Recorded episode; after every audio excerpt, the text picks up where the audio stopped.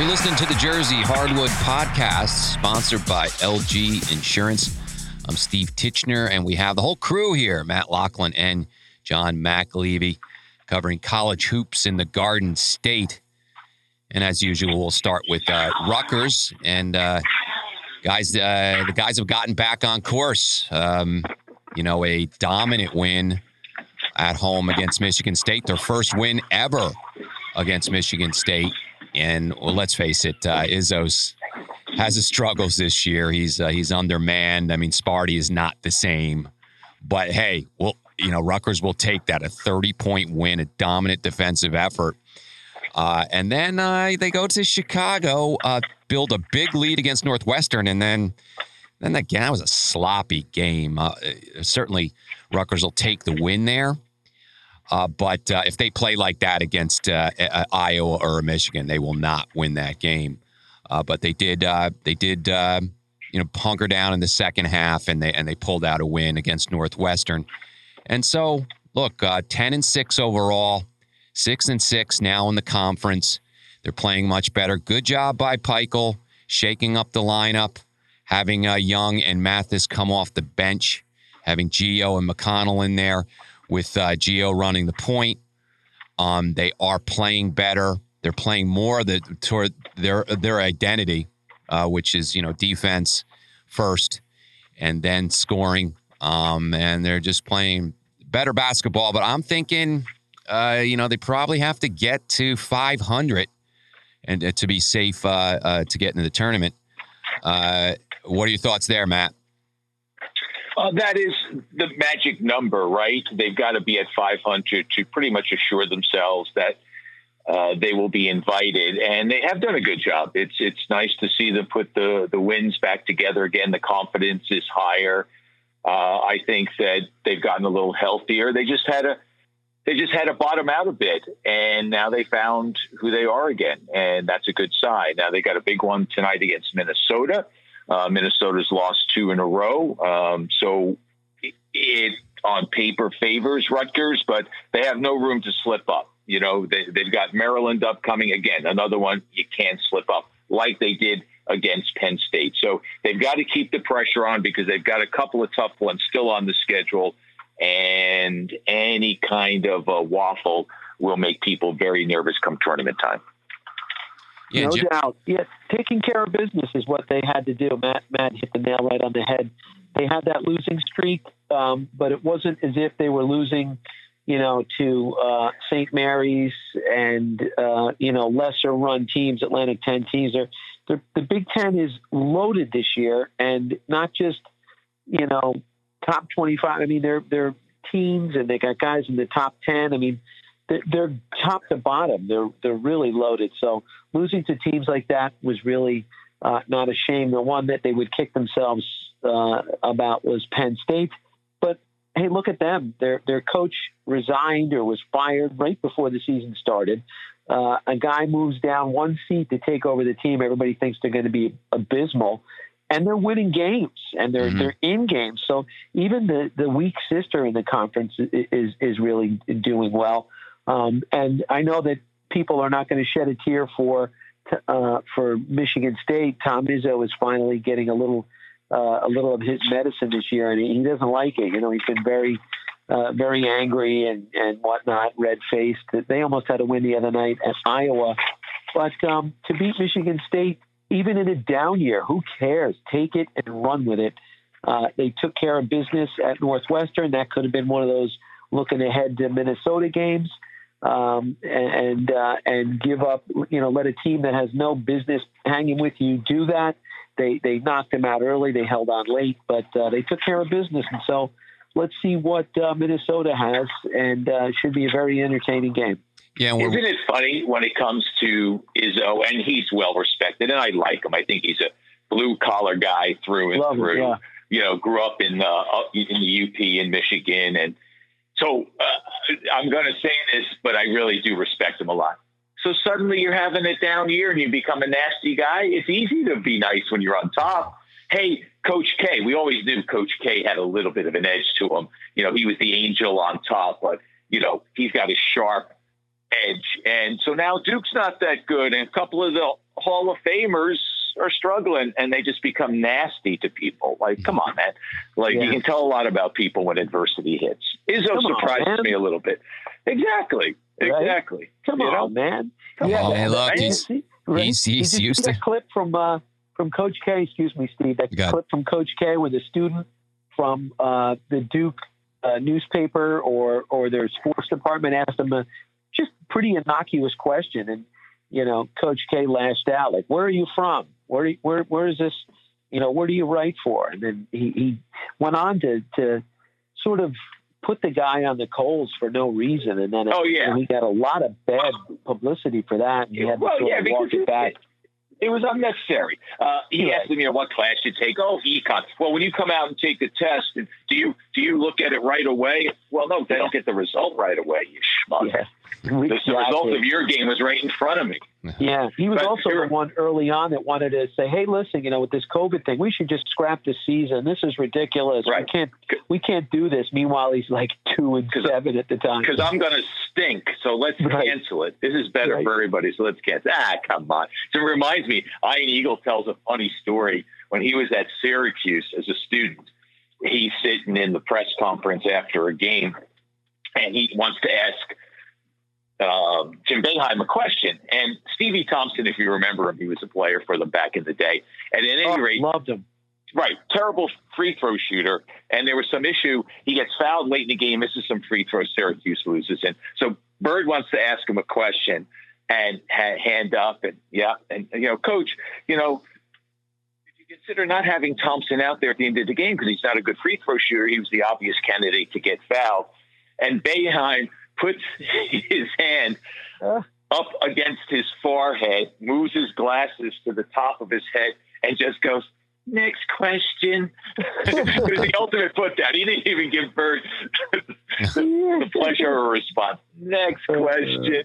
Great. Uh, like this little kid put my feet to the fire. Yeah, meaning you got me, dude. You got yeah, me. Yeah, exactly. Well, you know what it is. The other guys, and we're diverting. You know, we're we're we're diverting our attention from the from the locals here, but that's the problem. Like in college, particularly, like if you want some inside stuff, you got to kind of play the role of um, you know the home team fan.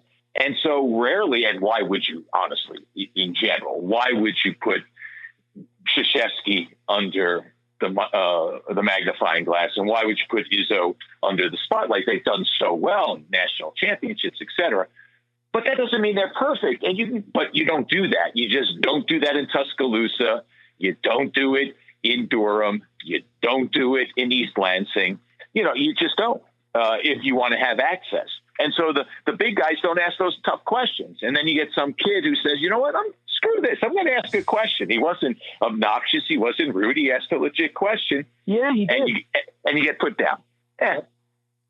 Well, Izzo's yeah. he's used to winning, and it's why he has a winning program, and uh, and and losing's unacceptable. But no, I, you know he normally takes the high road. Um, and like you said, you you know he's he's a likable guy, but I mean he's he's a, you know losing does this to, to, to these guys, and he's uh, he's having himself a rough season, and also COVID's been a problem too. So uh, there's there's challenges there as well. I mean, what yeah, he had it and he got shut down for a while. They've been shut down at least once yeah. or twice, I think. Yeah, I know he went yeah. through. He had COVID. Yeah, they missed yeah. a lot of games too. Yeah, sure. Yep. So so we're recording this Thursday morning because that's when you know we put this together when we all have availability. Matt's uh, Matt's the announcer for the Devils. Johnny's got his own podcast. We all got other things going on, so we get here. You know, so you know the the, the Rutgers is playing tonight. Um, and uh, you know this is a big game tonight in, in uh, at the RAC. Uh, they're going to play Minnesota twice. I mean, Minnesota's been toying around in the 20s, top 20s. They're out. They just got blown out by Purdue. Oh, go figure. Purdue's in 24th in the country now. And and Rutgers uh, did a nice job against Purdue at the RAC uh, earlier in the season. So it, it's just a, it just tells you the Big Ten's all over the place. But you know, Minnesota's got that guard, um, right? Marcus Carr, another Canadian. All these kids from Ontario, the Ontario area, right? but yeah. he's he's really good. And, and Johnny, you know, when you got a good guard, a really good experienced guard, point guard, you're usually a pretty good team. You're usually a pretty efficient, good team. Uh, Absolutely. And it's a college is really a guards game nowadays. It used to be, you know, the big guys were the you'd need to have a big guy, um, but you know, it's a guards game, especially late. I mean, Seton Hall knew that with Myles Powell the last couple of years. Uh, and so when you have guys that you can hand the keys to, listen, the big men can't bring the ball up and score on their own. They need someone to get them the ball. So when you have guards that can get where they want to go on the floor, you're you're ahead of the game.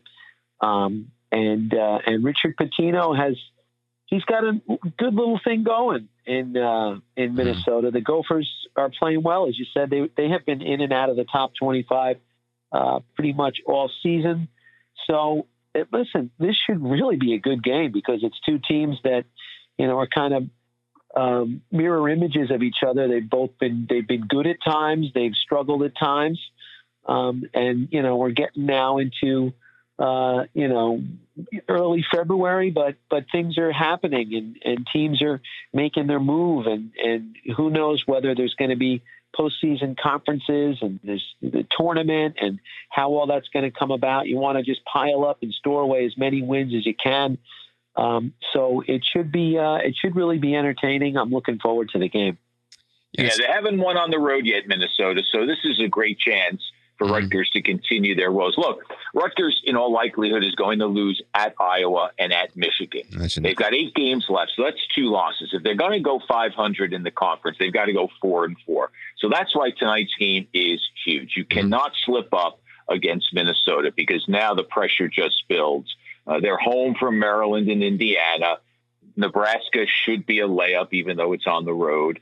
And then they end at Minnesota. So this is like a sneaky, critical game. Like you think yeah. about, hey, we've won three in a row. We're back on the beam, but sneaky critical. Lose this, and suddenly there's a slippery slope that appears in front of you. Yeah, and as you mentioned, Iowa's up next and at Iowa, but you know that came down to a one possession game uh, again. Um, yes, it will be difficult to uh, to win up there, obviously. Over yeah, there, Iowa's only lost once at yeah, home. Yeah, yeah. Michigan hasn't lost at home. They haven't. Yeah, so they're going to be very tough games, and and so and so you're right. And it's it's important to. Um, you know, to to to here's what Rutgers has been doing the last few games. They're they're showing up ready to play right out of the jump. The only problem there is keeping the intensity going because they, they tend to get out to, to leads and then they give up the lead and get and start turning the ball over and, and, and playing sloppy. But also the nice thing is that uh, you know they've got they've got these quick guards. They've got the Mathis and they've got uh, Jacob Young and they got these guys that can can you know help guard this uh, this really tough guard for Minnesota, uh, Marcus Carr here. So um, you know, defensively they're looking really good, and it's that's pretty much where they are, where they're going to have to um, live by the rest of the season. I, I realize P- Pikiell's realize that they're not necessarily a running team. Um, Ron Harper Jr. is kind of coming back in flashes. It's not a full game. I haven't you haven't seen him put a full game together, but he's coming back uh, in spurts, and and they're winning without him having to drop twenty. You know, so yeah that's uh, that's important. And um, I but, like the move, Steve, that he's made with with taking some guys off the bench, bringing bringing uh, Montez off the bench. Yeah, um, you know, he, he's saying I have eight starters, and you know that might be hard on some egos for guys to buy into that, and maybe that sort of is what is fueling guys. You know, hey, listen, I'm, my Heine starts on the bench. I want to get out there, so when I'm out there,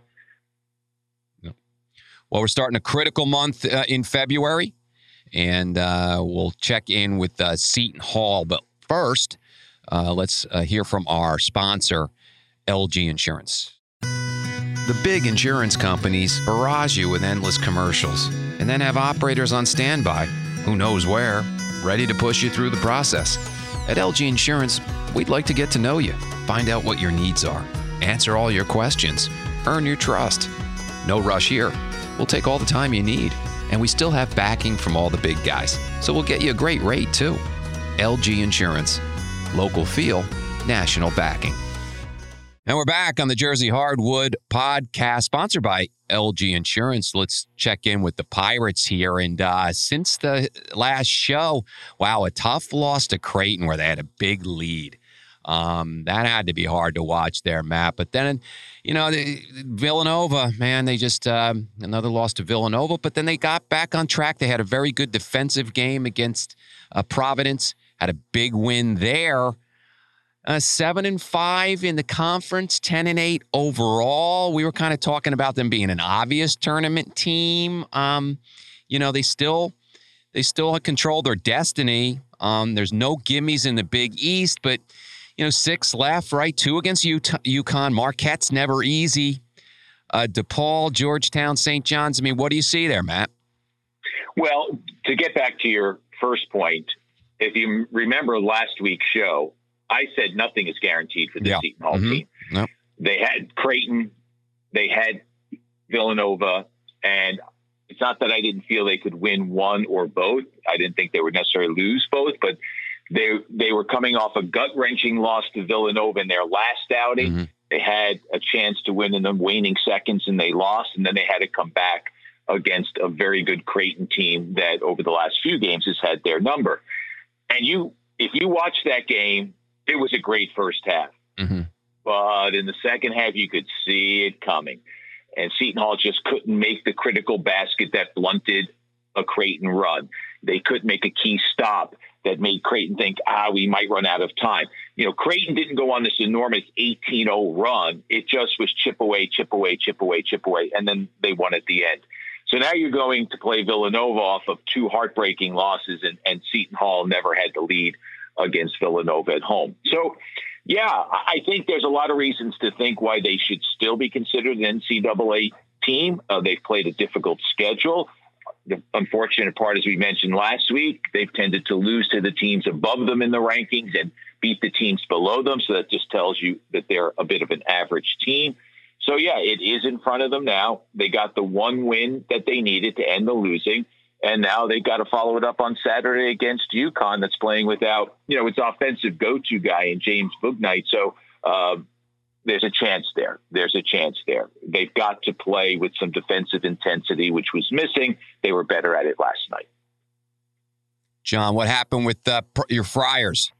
You know, Steve, they have really been going down the toilet for uh, for the last couple of weeks.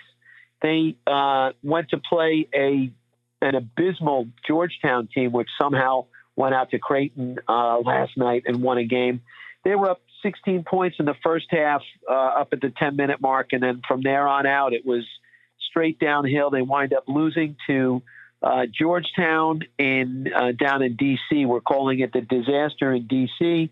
Um, and you follow that up with you figure you're going to come home and be really annoyed and ticked off and really ready to take on a, a good Seton Hall team on your home floor. You go out and you're only up. Uh, I, I see I'm looking here. It was only a three point lead at the half. Uh, and from there on out, I think Seton Hall went on a 12 nothing or 12 2 run to start the second half. And, and when you can only score 43 points, now listen, I understand Seton Hall played great defense, but 43 points in a Division One men's basketball game when there's 40 minutes in the game is a problem. Okay, and it's not as if they didn't have their best players. David Duke was there, uh, and Nate Watson was there. And 43 points should tell you all you need to know about the Friars right now. Outside of those two players, there is zero talent on this team right now. Um, and and they're nine and nine. They're obviously not going to go to the NCAA tournament this year.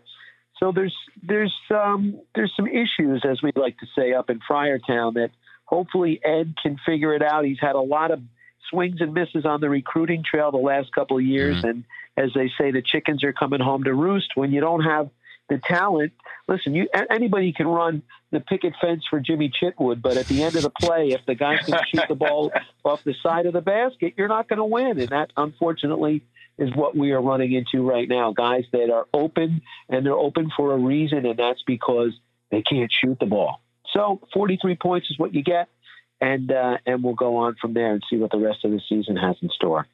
Yeah, there was a horrible shooting night for Seton Hall in the first half, but they got much better in the second half. That's one of their problems. They're not a very good outside shooting team, and they don't defend the three well. So, you know, there are some holes there. This is a team under Kevin Willard. Historically, they've made their bones with defense. and it's just a little lacking, especially from the uh, from the arc.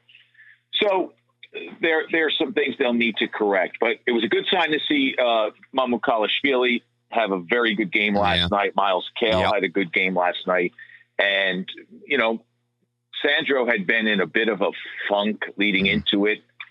And I was kind of wondering, like, what the heck? Where's the guy that people were talking about as an All American at the beginning of the year? He he had become invisible, but last night was his start. And you know, here's the thing: it's still a long way till the end. I mean, I know we talked about Rutgers has eight games left and Seton Hall only has six.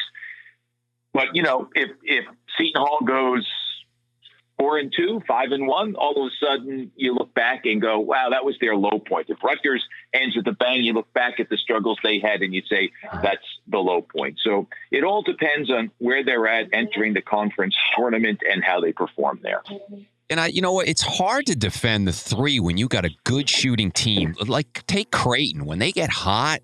They got several guys, and that one, I, I, the player escapes me right now. He was just dropping it, just couldn't. He was on fire, man. So you're almost a victim of circumstance there because, and, and I'm not giving an excuse to Willard. I mean, he said that defensively they just weren't they weren't up to it, but it is hard to get out there but beyond the arc and defend these guys with quick quick releases that can drop the ball. So if you got a really good uh, uh, team that's just hot from three to get out there and contest it every time, man, is it's a lot of work. It is. But uh, well, that's th- it. It's work, and you got to put the work in. So mm-hmm. you're right. I mean, if you wanted to take a look at the NBA, I'm amazed that James Harden can get that three off. You know he's going to shoot it, and yet he's able to. So there are just players that are amazing that way. And yes, Creighton is a good outside shooting team, but it's hard work. You got to get up on it. And they were just terrible. There was no excuse for that performance. You have a big lead like that, you got to close it out. That was that was a terrible loss. And you got Marquette. They're always difficult too against UConn too. Uh, UConn's pretty good, so they're like like the Big Ten. You know, the Big East. I mean, you know, the DePaul Georgetown St. John's, right? You feel confident there. Um, but it, there, well, St. John's has suddenly got hot. Yeah. They had a big win last night. Yeah, they've knocked off Villanova. How about that? Exactly, exactly. Right. And they've won five in a row. So you sleep against St. Yeah. John's at your at your own risk. Mm-hmm. That being said, St. John's has not done well against Seton Hall, so you would hope that that game slides Seton Hall's way. But it's on the road. Uh, that could be a pivotal game. I think Seton Hall can at least split with UConn, and then you look at the rest of the schedule. Yeah, they've got Marquette at home, and they should be able to do something there. I'm not too concerned about that. Uh, and then they've got DePaul, and that's also at home. Georgetown is just I don't know. I, I don't know what's going on. I, I, I, I just don't get Georgetown. I mean, Patrick Ewing, yeah. uh, they haven't resurrected the program. They got a great recruit coming in next year, you know, yep. top five in the country. So maybe they've turned the corner there. So uh, you think he'd yes, get some great big men. games yeah. for sure. Yeah, you think there, Pat- there are gettable games there for sure. But you think Ewing would get to would be able to get the recruits, right? I mean, you know, uh, at least big men. You you would think, but um, really hasn't happened yet. Anyway. Um, well, and, and, and part of it is you know those great big men, the Patrick Ewing types. They they don't really exist in the game yeah, anymore. Right. You know, they just they don't. Game. It's, it's yeah. a guard game. It's an outside shooting game. Not to suggest that a player of that caliber cannot help a program, but they're really they're not out there. You know, it's all about outside shooting. Sure. It's not the inside game. And here's the other thing, and I hate to say it. If you ask a 16 year old about Patrick Ewing, who he has no he has no idea. Right. It's we we it's show amazing. our age there. Now his, uh, his, well, his or their age, his coach certainly would be in awe his AAU uh, advisor would be at awe, and anyone's got a modicum of knowledge would recognize who Patrick Ewing is or should. But really, yeah, I'm such a Knicks fan. I'm such a Knicks fan, and, and that era in the '90s, I, I pull for Georgetown just because Patrick Ewing's there. You know? Yeah, yeah. I mean, it, it didn't help Chris Mullin all that much at St. Yeah. John's. I mean. Yeah, it's a different world, man. It's a different world. It's yep. it is. So we got an exciting February ahead of us, guys. I mean, here's the here's the truth here. Garden State uh, basketball is is healthy and exciting, and uh, you know Rutgers and uh, Rutgers and uh, Seton Hall. We did promise to cover some of the other guys, so we got to at least at some point talk about the Monmouths and the Fairleigh Dickinsons a little bit too. So we'll, we'll do that in, in future sh- shows for sure. That'll do it for this week's show. Uh, find us on moresportsnow.com. Uh, we're on uh, Spotify, iHeartRadio, SoundCloud, anywhere that you listen to your podcast. And you can follow us on Facebook, Twitter, Instagram. So for Steve Titchener, Matt Loughlin, and John McAlevey, we'll catch you all next week. Thanks for listening.